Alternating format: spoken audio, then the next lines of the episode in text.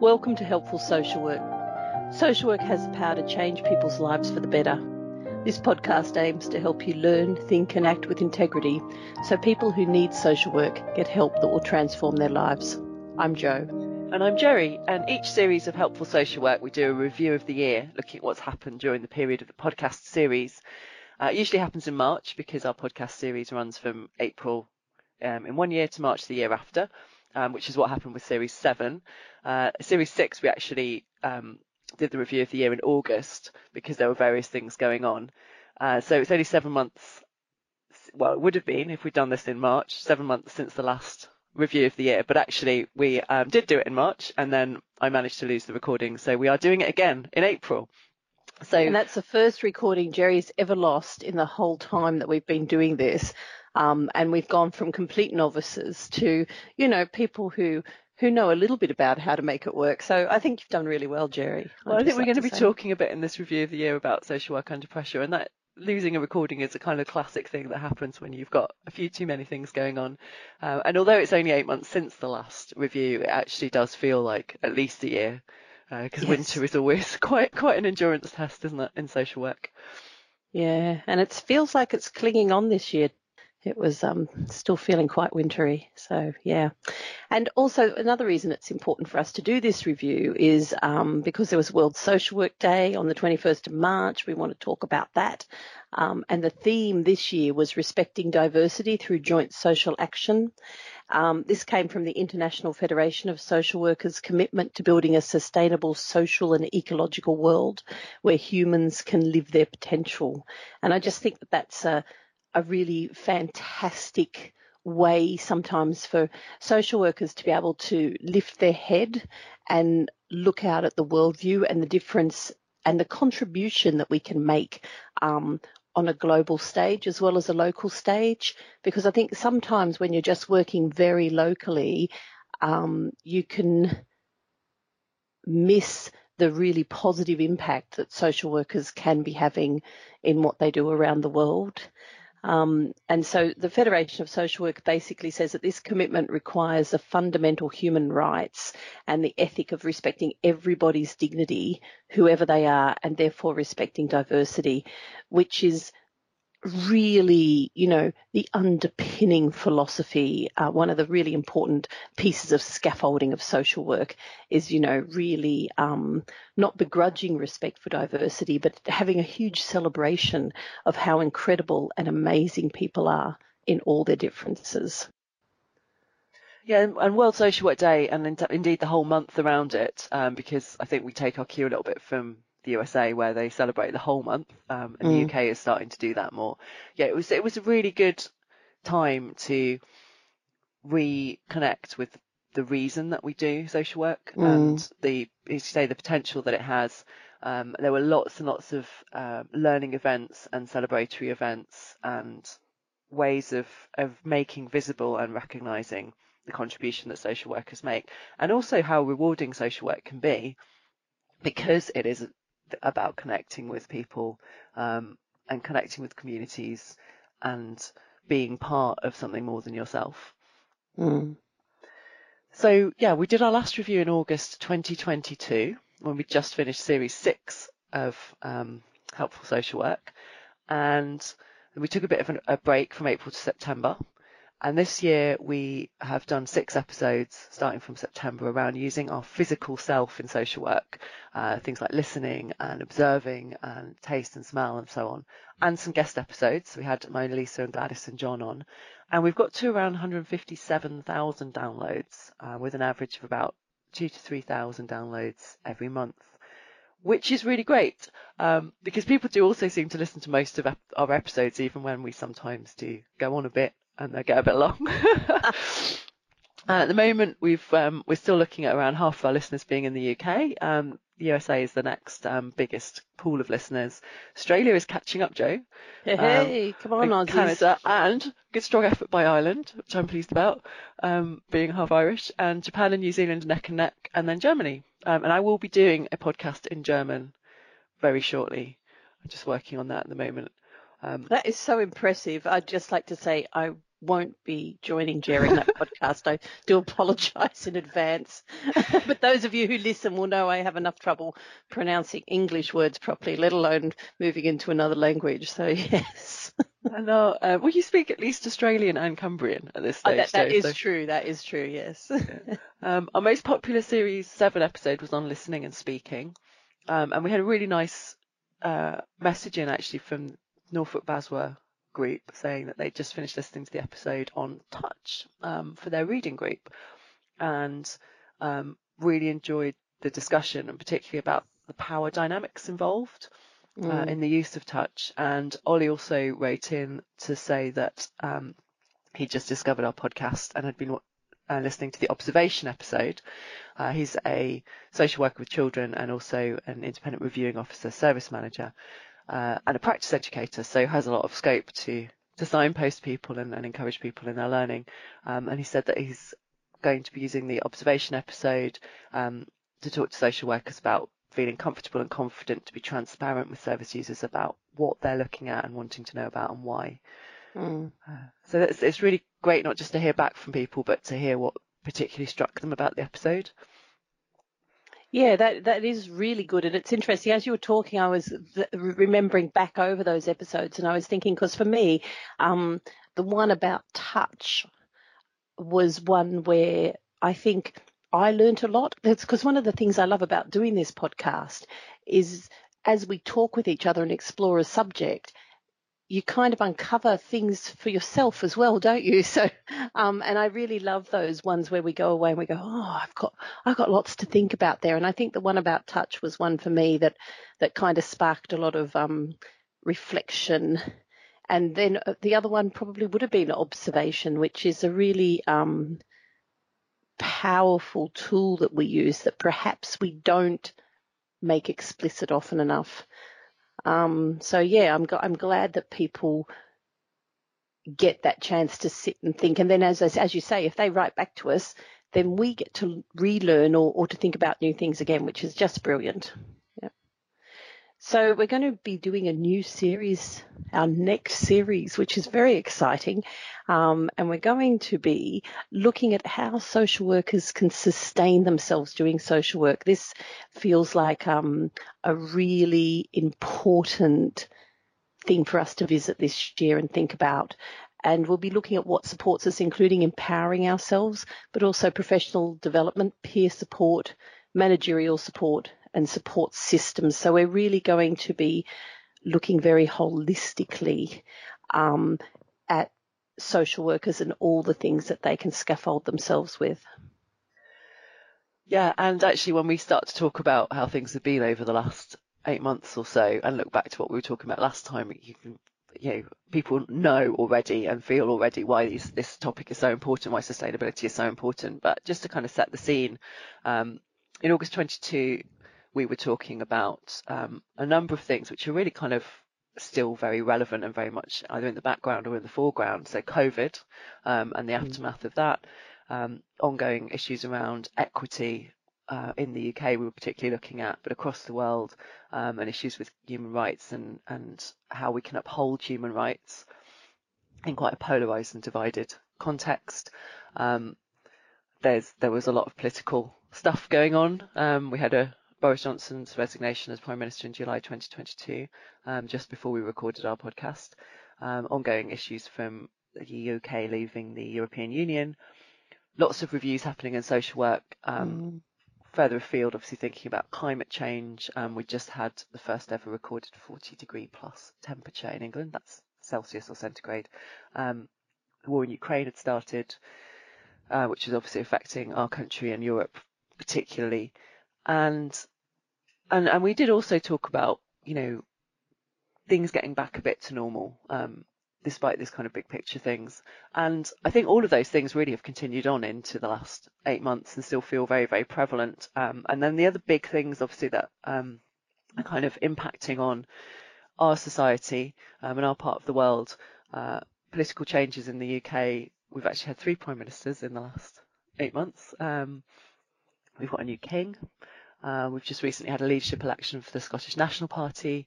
There's lots going on around resolving issues in Northern Ireland and trying to get the Northern Ireland Assembly reconvening just at the 25th anniversary of the Good Friday Agreement, which is a really wonderful and positive thing. The ongoing impact from the war and humanitarian crises and crises across the world as kind of impacting on migration here, and political debate. And we've also got a cost of living crisis happening at the moment because of inflation following COVID, impacted on by rising energy prices and a really hard winter. So I think, you know, there's a lot, isn't there? The big picture politically, socially, economically is quite turbulent, and still feels more turbulent. These last 3-4 years felt more turbulent than my lifetime before that. Yeah, I think that would be a fair thing to say, Jerry, that there is a lot of turbulence in the world. And the good news, guys, is that we're all, you know, trudging through. So, you know, the resilience of humans never fails to inspire me, actually. And when you sit down beside people and you hear their individual stories and the ways that they're managing things and getting through things, it's it can be quite heartening. And the activity to support people as well. Yeah, that's really visible in all of these situations. That we have our little local arts centre has got a warm spot, so that people could come in and, you know, be warm and turn off their heating at home and have tea and coffee and company and things like that. And so there are lots and lots of, you know, as these pressures push on us, people step into those places and spaces and innovate. And so, you know, and some other good news, guys, the ozone layer is nearly healed. There was a report released by the UN last month that say our efforts to heal the ozone layer by banning those dangerous CFC gases in the 1987 treaty, well, it actually worked, which is fantastic. And the EU just banned pesticides that kill honeybees. And I think that's brilliant because we need those honeybees to keep the chain going. So, you know, it's springtime, guys. Get out there with your wildflowers, plant, you know, so they can thrive. And then there's the Benin Bronzes. They were the sculptures that were seized in Nigeria by the British soldiers in 1897. And they've just been dispersed into public and private collections everywhere, but they're starting to be returned, and they were first returned by Germany, now from the UK. And I think we'll see more people, and you do, you know, in that world, in the world of art collecting and museums and things like that, you're starting to see some really excellent conversations about where that plundered work belongs and how we can return things to people. And I think that's just a really positive way of starting to acknowledge and honour diversity and the diversity in culture and history and where things belong for people. So that's some good stuff happening. Yeah, and we've put that in. We wanted to talk about that because there's the big picture can get very distorted, can't it? Because you can really immerse yourself in the difficulties and struggles and not see the positive developments. And pretty much everything that relates to humanity is kind of nuanced, isn't it? There's some tricky things and tricky conversations and some antagonism and some division, but there's also work, really great work to build relationships and be constructive and be respectful of not just other people, but of the people of the world around you. So it is really good to kind of look for that as well. And there's also, for humans every day, there are small, triumphant, joyful events that people should feel okay about celebrating. And I think sometimes when there's lots of struggles, it can feel hard to kind of celebrate things joyously. But there is for individual people, there'll be, you know, new babies being born and birthdays with older people or people reconnecting with each other and all sorts of, like, you know, my neighbour's boy passed his driving test first time and the family was just cock a hoop about it. So there's small things as well as large things happening that can, you know, that we need to keep our eye on as well, I guess. Yeah. And in the world of social work, it's just kind of looking into that now. There is a lot of pressure. All these social, political, economic things, the cost of living crisis particularly, and in the UK, the impact of what's now been 12 years of cuts from Westminster really does affect public services particularly, but communities. We're seeing very high levels of poverty and big impacts on social care and other areas of public service that social care really relies on, like housing and health. And so that's leading also to some kind of disruption in those services from strike action as well, from particularly in the NHS. So alongside that, you have this really constructive call from all kinds of actors across the sector and all kinds of allies across the sector, and particularly with people with lived experience, for uplifts to benefits and how better housing, investment in social care and other services as a safety net that makes things better for everyone. And so when I look at news stories around things like the number of people in hospital waiting for social care, which was around 13,000 people in England in January, or vacant posts in adult social care, so again that's my field, so that's why I tend to look at it, which are very high issues around finding carers.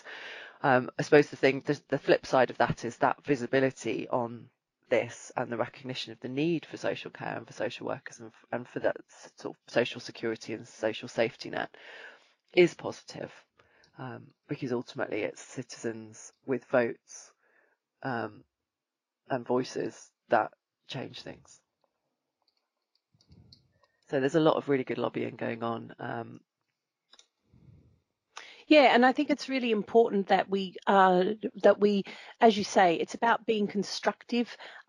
It's about not being apologetic. It's about having that really strong sense of advocacy, both for the people we work with, but also for ourselves, because actually, we're all woven together, and when the people we work with thrive, we thrive as well. We know that. And so actually being able to get together and raise our voices, join our voices with everyone else in a constructive dialogue around how we can strengthen, the social welfare sector, and how we can really look at the contract that was made many years ago now and see how we can revisit that and make it strong and durable for society today, I think is really important, actually.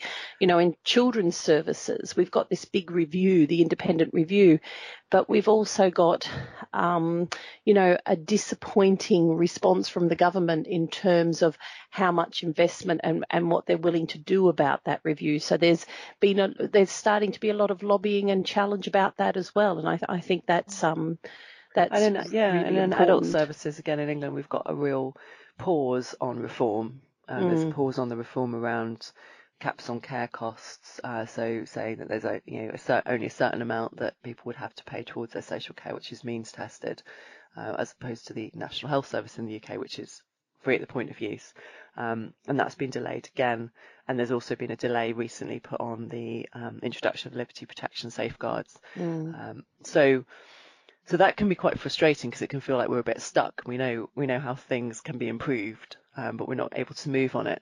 But I think one of the things for social workers there, and one of our kind of talents maybe, or things learned by experience, is perseverance. It's just hanging in there, continuing to lobby, continuing to build, hopefully, support around reform and investment, and looking after each other in the meantime. That's the other really big thing, so that we're ready, for when the political wind or the social atmosphere or the kind of popular vibe changes, and there's opportunity. Yeah, I think you're right. And for me, that means that we really want to, because I'm seeing, this impact is not only on local authorities, is it? It streams out to small independent businesses. It also streams out to charities and all sorts of other places. And we need to really spread our protective net as widely as we can, so that if people need to do things differently, that they mothball some of the good things that, as you say, that they're ready to go when these changes come through. it's going to deny the impact on people in the meantime. And I think that social workers are often there as a kind of last defense, really, against really, really big struggles and really tricky things that can absolutely overwhelm people. And so holding that kind of line for what's essential to human sort of life and hopefully to human flourishing, we have to do that, but we do need to do that collectively, because I think for any individual social worker at the moment, it would be quite easy. It is quite easy and very likely to feel overwhelmed. Yeah, I think you're right, Jerry. If more than ever, peer support, group supervisions, individual supervisions, learning and development sessions where you're sharing with each other, accessing things that help you feel a sense of community and remind you of purpose, and help you think about how to manage moral distress. Really important to access them for yourself. They're not luxuries. Then they're kind of necessities in these times. And luckily, that's the other thing that's happened, of course, isn't it, is that we've seen through COVID and beyond, we've seen a kind of proliferation of networks growing and different ways that people are building to support each other and encourage each other, which I think is really great. So, but when we think about this year, Jerry, you've got a question here, which I think is interesting. How has this year felt and how does it feel now? And I've got to say, honestly, fast. Just fast is what I would say. I just I'm constantly bemused by how I go to sleep one morning in one month and I wake up the next morning and I'm in a new month. That's how fast it feels. So lots of things happening, a lot of things happening, but as you say, not happening at the same time. I think that's quite weird. So there's lots of talk about in children's, there's lots of talk about the review and the reform in certain areas. But if you talk to practitioners on the ground, one, they haven't had a chance really to read it yet. And two, there's no difference for them. So there's both this kind of sense of great movement and this sense of stillness, which is quite strange. And I was talking to a dear friend of mine, she's 90, and I was saying to her, we went out to a garden centre yesterday, and I was saying to her, well, what about for you, Lil? How does time feel? And she said, well, some days, like it's not moving at all. And other days, just like I can't even grab a hold of it, I kind of think, where's that day gone? And so for me, there is a sense of time moving everywhere. I think I feel there is a bit of calmness in politics, actually. I don't know why I feel that, but I kind of feel that maybe people are starting to realise that they really need to take things very seriously, and that we need some really good, coherent, thoughtful, coordinated responses to a lot of the issues that we've raised. That's what I'm hoping we'll be seeing in that scenario.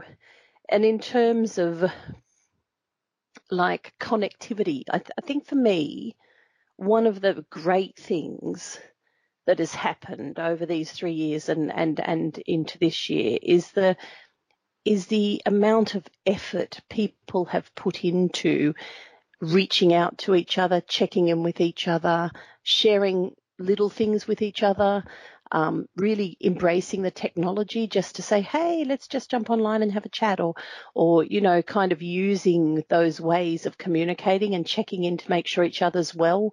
So I've actually felt a lot of care and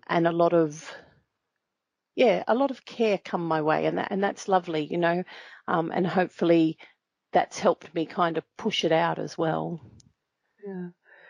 And for me, it's the things we've talked about, what I feel like or felt and what I've seen and experienced around me in this kind of period is really increased pressure, and then alongside that, just a lot of admiration for the work that is going on, both the work to manage how things are the work to advocate and call for things to change. And I just an example of that, I've been involved in a project for the last couple of years around social work with older people, and it's a research project looking at social workers in local authorities in England and how they work directly with older people, the impact that they have, the skills that they use, how the context is affecting them. And the fieldwork's been going on for the last 6 months. We've had researchers observing social workers. And you know, when it was planned, obviously we knew the context was going to be hard. The bid was going in during COVID lockdowns. But this winter has been extraordinarily pressured. You look at the data around waiting lists and around resources available per person. You know, it's been very, very constrained. But what we're seeing within that context, that really constrained context, is great social work. You know, people are persevering and working through things and being creative and maintaining the relational, the really high relational skills that you need in any context, but actually particularly in a pressured context, because of course the pressure is felt by the people that we're working with as well.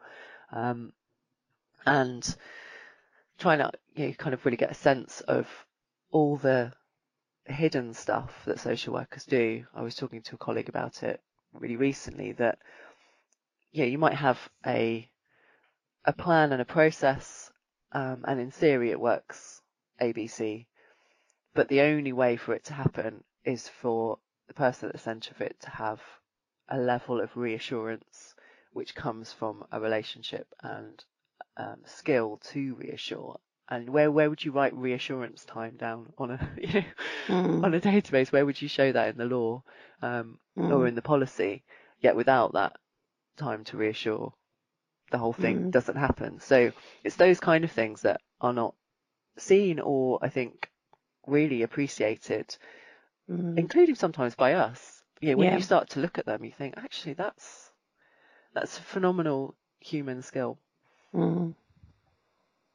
Yeah, that's a lovely thing to think about, Jerry. And certainly for me, I've been in rooms of social workers who turn up determined to take what learning they can and apply it to the people they're working with really thoughtfully. So I get to witness lots of really reflective and thoughtful conversations by people who are still quite tired and quite stretched, but are willing to kind of give that time to thinking about the person in front of them and being really curious about them. And I think that idea of reassuring, because a lot of the conversations go around this kind of sometimes what you need to do is just be there or let them talk or and they kind of are talking about things that they can't quite capture. But what it is it's skills transfer, isn't it? They're transferring hope, they're transferring resilience, they're transferring care into another person, so that person can have, the courage and the energy and the resolve and the belief to actually try some of the things that we're talking about. And that is, a huge part of social work. Yeah, and then one of the other things I think I'm seeing, that give me a lot of confidence and hope in the profession are, firstly, a real emphasis on human rights, which is sorely needed in the UK at the moment. If you look at, for example, migration and the efforts to change our kind of political human rights commitment to asylum seeking, for example, and the calling out of that and the lobbying against that, lots of work around human rights for children, for young people, for people who, it's unclear whether they're a child or an adult, where there's young people who are living in unregistered accommodation, where there's kind of different sorts of processes or policies that affect people's dignity. You hear and see social workers calling that out with civil society. There's a real effort for that. So that's a source of great hope. And the other kind of big developments around that is the allyship with people with lived experience, and the growing diversity of the social work voice and the voices in this country, you know, who gets listened to, who gets a platform, who's being heard, and again, challenge to assumed power, I think is really growing, and a real, you know, effort to understand our history and why some people are in privileged positions and others aren't. And the other thing actually to mention is I think some of the efforts to kind of polarize discourse around tricky areas of human rights like trans rights or you know, rights of young people who may be under 18 but may not, around age assessment, you know, where there's or reparations around slavery, those really difficult topics where, you know, there is political and social and media effort to, I think, cause polarized debate, to distract, you know, so people end up talking about you know, arguing rather than being constructive. I think some of that is starting to peter out. That's how I'm you know, something that I'm starting to feel, that I think that the debate, the area of constructive and mature and sensitive and respectful debate is growing, and some of that more malicious or kind of cynical effort to you know, populist kind of efforts to set people against each other is being pushed back against and being pushed away, which is, you know, what needs to happen. You know, we need to be able to have grown-up debates and really respectful and thoughtful and sensitive debates around tricky issues. And I think social workers have a place in setting that tone in society as well, because that's one of the things that our ethics kind of points to, and that we work on day to day. Yeah, I agree with you, Jerry, and I think social workers do have a place and a space there, of course, because their day-to-day work is about understanding that people have competing rights and responsibilities, and trying to help people get what they need to live a good life, and also to step up into their responsibilities in a way that feels safe and productive and useful. And so those kind of skills are part of what social workers are doing each day, and seeing social workers bringing those skills and bringing those and bringing it to bear publicly on these topics which we need to be talking about. If there was the whole thing about some of the stuff we've reflected on this year, you know, the earlier stuff, these are not quick fix things. If this was easy to fix, if this was an easy win, then someone would have stepped into that. These things require us, as you say, to be thoughtful and careful and courageous in our conversations, and to keep looking all the time for solutions that will, you know, pay attention to people's human rights and their respect their dignity in the way that we go about the conversations as well. Yeah, because it's the experience as well as the outcome, isn't it, that really matter. If we want to live together, which we do. Yeah. And I think we want to thrive together. Yeah. You know, we want to see, you know, we want to be in a society which judges how they're doing by the standard of the most vulnerable, not by the standard of the most well off. I think we should always be looking at, you know, how are the most vulnerable people in our society doing, and also be really mindful that population can change at any time, and we can go into that population at any time. It's not like that's a fixed population. People are moving in and out of that vulnerability over their lifespan. And so therefore, we could all be there, couldn't we? Yeah, absolutely. And I think that's one of the things that's really helpful in terms of kind of having a conversation about what a good life looks like and what a good society looks like is to be talking to people about you, what would you want to be in place if you needed it? And what would you expect for yourself if you were in this person's situation? Because we are interconnected, and the impact of one person struggling is felt by others around them, you know, in ways that we don't we don't necessarily recognise, and also the impact on any person's human rights is there for everyone else. You know, because we all rely on universal rights, and once you start to threaten those, then you know it's very, very risky for everyone.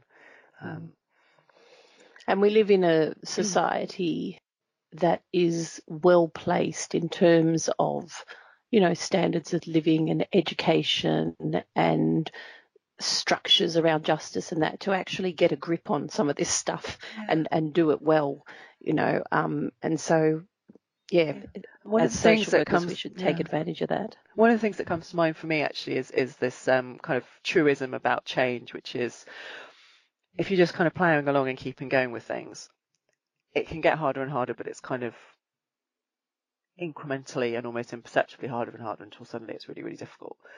If you try to change things, the first thing that happens is that you take a good look and things look worse because you're looking at them in their entirety. They should also look better because you're looking at them in their entirety, and you should be, you will be hopefully noticing all the good stuff that's going on as well that you want to build on, as well as the stuff that does need to change. But that long, hard look is a really tricky time. And that's kind of where I feel we are at the moment. And from that, you can make progress, but it can, you need to remind yourself that things aren't worse because you're looking at them. They were like that, and now we're recognizing it and we're trying to do something constructive about it. And I think that's a lovely note, Jerry, for us to leave this on, actually,